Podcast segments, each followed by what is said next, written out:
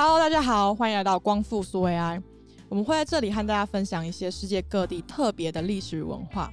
我是 Judy Bubble， 朱莉泡泡。今天呢，我们来讨论摩尔多瓦与不存在的国家——涅斯特河沿岸共和国。这个世界上呢，有一个国家，它有自己的政府、自己的军队，它发行自己的货币，同时呢，它有专属的护照。但是你如果摊开世界地图，你却找不到说这个国家在哪里。它就是东欧小国摩尔多瓦里面的独立政权——涅斯特河沿岸共和国。涅斯特河沿岸共和国全名很长，是涅斯特河沿岸摩尔达维亚共和国，念起来漏漏等，对不对？但如果你用英文称呼它，其实就简单多了 ，Transnistria。如果你要用俄语，好像也蛮容易的，叫做可能会发的不太标准，但就是叫做 Pridnestrovie。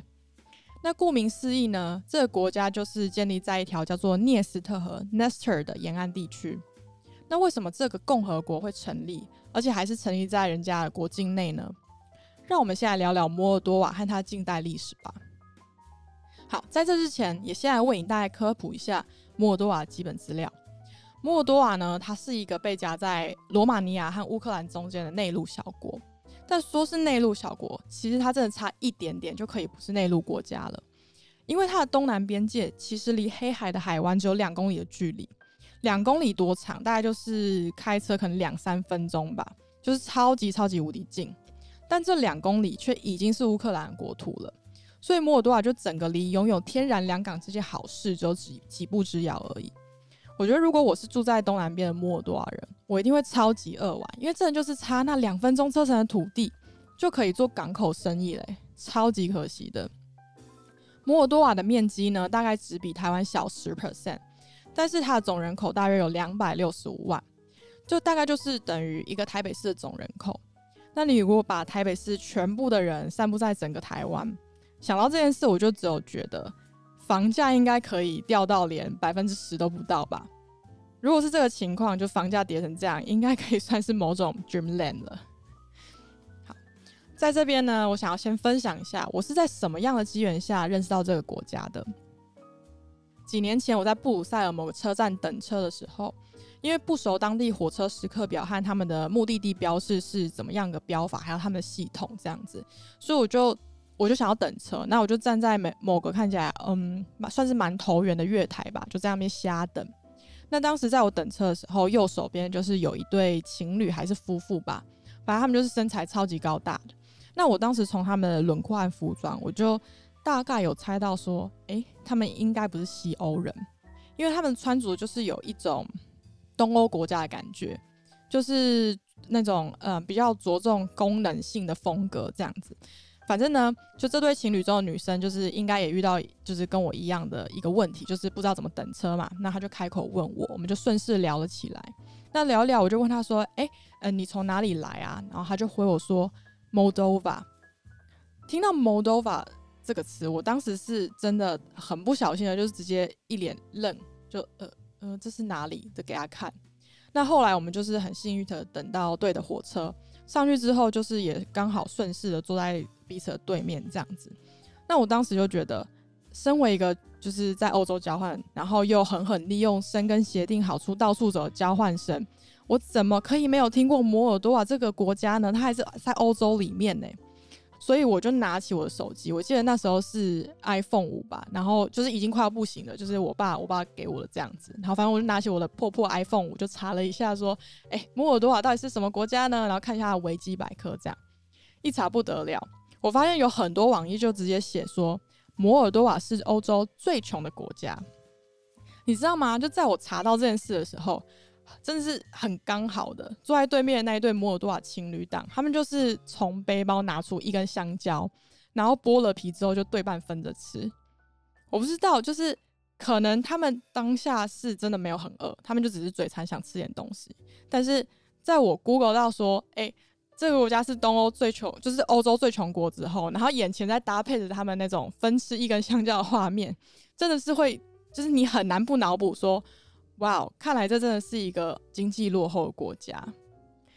对，摩尔多瓦是真的很穷，他们去年的人均 G D P 呢，好不容易就升到了四千三百美金，但四千三百美金真的也是不高，因为你要相比台湾的三万美金，我知道虽然很多台湾人都觉得超无感，我也觉得好。那一样，如果你要用跟欧洲国家来比的话，其实像是欧洲五国之一的西班牙，它也有两万七千美金哦。所以这 一, 一比就是跟台湾一比，然后再跟可能西班牙一比，你就会觉得摩尔多瓦好像真的就是就是只能送他欧洲最穷国这个称号了，就送给他了吧。那摩尔多瓦境内大概有 百分之八十 的人口呢，都是和罗马尼亚同文同种的摩尔多瓦人，剩下大概两成左右呢是乌克兰人、俄罗斯人，还有有突厥人背景的 Gagauz 加告兹人。摩尔多瓦的官方语言摩尔多瓦语其实就是罗马尼亚语，只是它是在罗马尼亚语中呢，它有一些、呃、摩尔多瓦自己的词和用法，或者是掺了一些俄语的用法。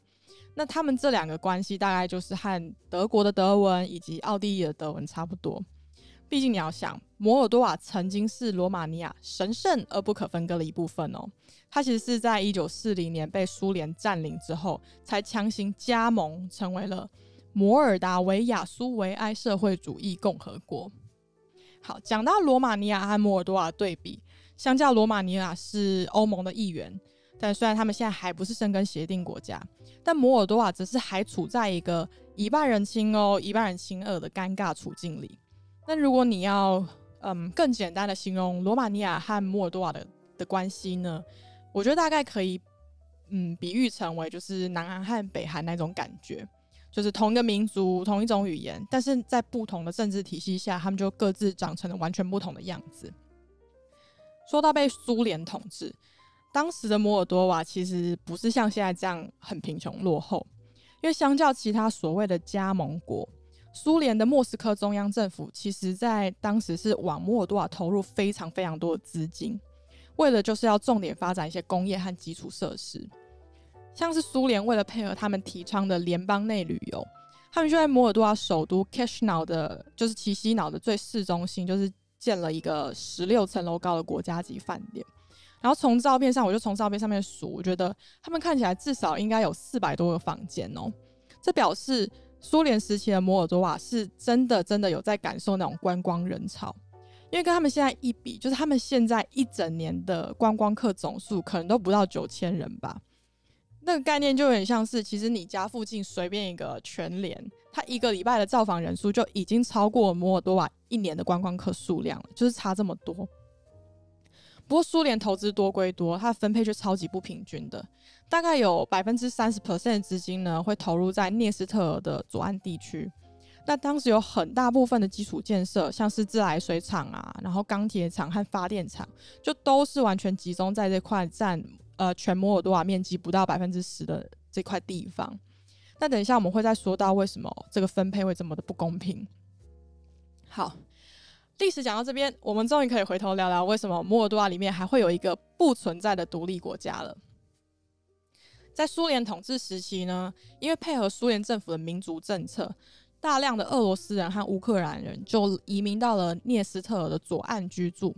但就随着苏联好像呃 有, 有点快要不行了这样子，摩尔多瓦自治政府呢就开始制定了一些很摩尔多瓦的政策。那这些举动其实就是会让国内的斯拉夫民族很不满嘛，所以涅斯特尔沿岸的那些俄罗斯裔和乌克兰裔，他们就就在一九九零年说，哎、欸，我们要自己从摩尔多瓦独立出来，我们不要跟你同一国了。那后来摩尔多瓦在一九九一年真的宣布独立后，就是一九九一也是苏联解体的同一年，涅斯特尔沿岸的那些斯拉夫人，他们的不爽情绪就是到达了一个高点，所以他们就也随之宣布说，好，我们要自己成立一个继承苏联意志的国家。那隔年两边就是爆发了一系列的内战。在这场战争中，其实俄罗斯是直接出兵帮助涅斯特尔沿岸的那些斯拉夫民族打摩尔多瓦的军队。那也是在同年一九九二年，两方就决定要停战了。但是自此之后呢，摩尔多瓦政府就再也没有实体统治过这个无敌效忠前苏联的涅斯特尔沿岸共和国。涅斯特尔沿岸共和国多独立呢？就像前面所提到的，他们有自己的军队、自己的中央政府，还有自己的邮政系统。那如果 你, 你要从摩尔多瓦想要入境，不管你是不是旅客还是摩尔多瓦人，你想要入境 Transnistria 的话，你其实都要排队过海关，然后等着被查验护照。然后再由海关人员决定说，哎，你能不能拿到进去的 visa 这样子。最酷的是他们所流通的货币，除了发行纸钞和一般的硬币以外，他们还有用塑胶货币哦，就是那种嗯，有一点摸起来有一点像亚克力制成的那种，我觉得很像，不知道大家有没有看过，就是早期小孩子在玩那种阿飘，就是我觉得这个真的超级酷的。你想想看，连电动游乐场机器吃的都已经是金属代币了，但他们却还用这种看起来超级像玩具的硬币在买卖东西。不过虽然表面上他们好像成功独立了，但涅斯特尔沿岸共和国其实不被国际承认，里面的人如果要出国呢，就还是不能用自己国家发行的护照。那我觉得不被西欧各国承认就算了，反正他们本来立场就是超亲俄嘛，但是连俄罗斯这个曾经出兵帮他们独立过的前苏联大佬都没有真正承认过说，哎，这个地方是一个真正的国家。我觉得这就是一种很像，哎，我都如此忠诚的表示要当你俄罗斯的小弟了，结果大哥还不愿意收我的那种感觉，超 sad。 好啦，但其实摩尔多瓦不是只有民族不和和贫穷，它还有一些很棒的特色，像是他们就是很认真很认真在看待酿葡萄酒这件事情。据说他们出厂的葡萄酒是价格很低，但是他们品质又很好。那如果以世界上的葡萄酒制造量来说，这个东欧超级小国它其实就已经排在出产量的第二名，就是非常非常的前面。那他们还有世界上最大型的地下酒窖，这个酒窖很酷，它除了存放酒商要卖的酒以外，它其实还有一个很像金库的功能，只是这里的客户不是租位置放黄金，它是租位置放自己收藏的酒。所以如果你够有钱，或是你是一些达官显贵，其实你就可以去摩尔多瓦那个地下酒窖说，哎，我想要就是跟你们租几个位置放我自己私藏的酒，这样子超酷的。讲到葡萄酒这件事，摩尔多瓦葡萄酒就是我不太知道台湾有没有在卖摩尔多瓦出产葡萄酒，但如果你对葡萄酒有兴趣的话，感觉是可以去一些洋酒专卖店找找看问问看的。会聊到摩尔多瓦，其实是因为摩尔多瓦一直一直都是我非常想去看看的国家，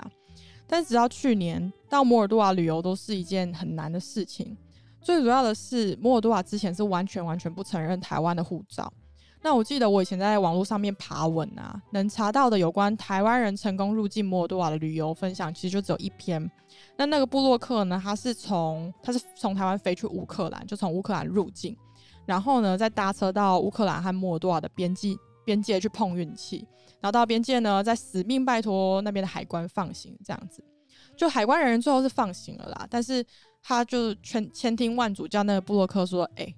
你虽然进去了，但是你不可以在我们摩尔多瓦待过夜哦。你去，你可能去首都就是那 Chișinău 就是逛一圈，你就要回到乌克兰了，这样就是不能在那边待过夜这样子。不过好消息是在去年二零二零年，摩尔多瓦就是突然开放持台湾护照的人可以去旅游。虽然说申请 visa 的前置条件也是蛮多的啦，但我觉得这种好过就是像之前那样完几乎像是完全没有门路可以入境。所以我觉得如果如果你未来有计划要去乌克兰或罗马尼亚旅游的话呢，可能可以考虑把摩尔多瓦和它里面的这个涅斯特尔沿岸共和国就塞在你的行程里面看看，就是当个 bonus 应该也会不错。好，这次的分享就到这边。一样，如果想对摩尔多瓦和 Transnistria 有更多的了解，我们会把相关的连结放在节目简介，有兴趣的就可以去看看。光复苏维埃，我们下次见，拜拜。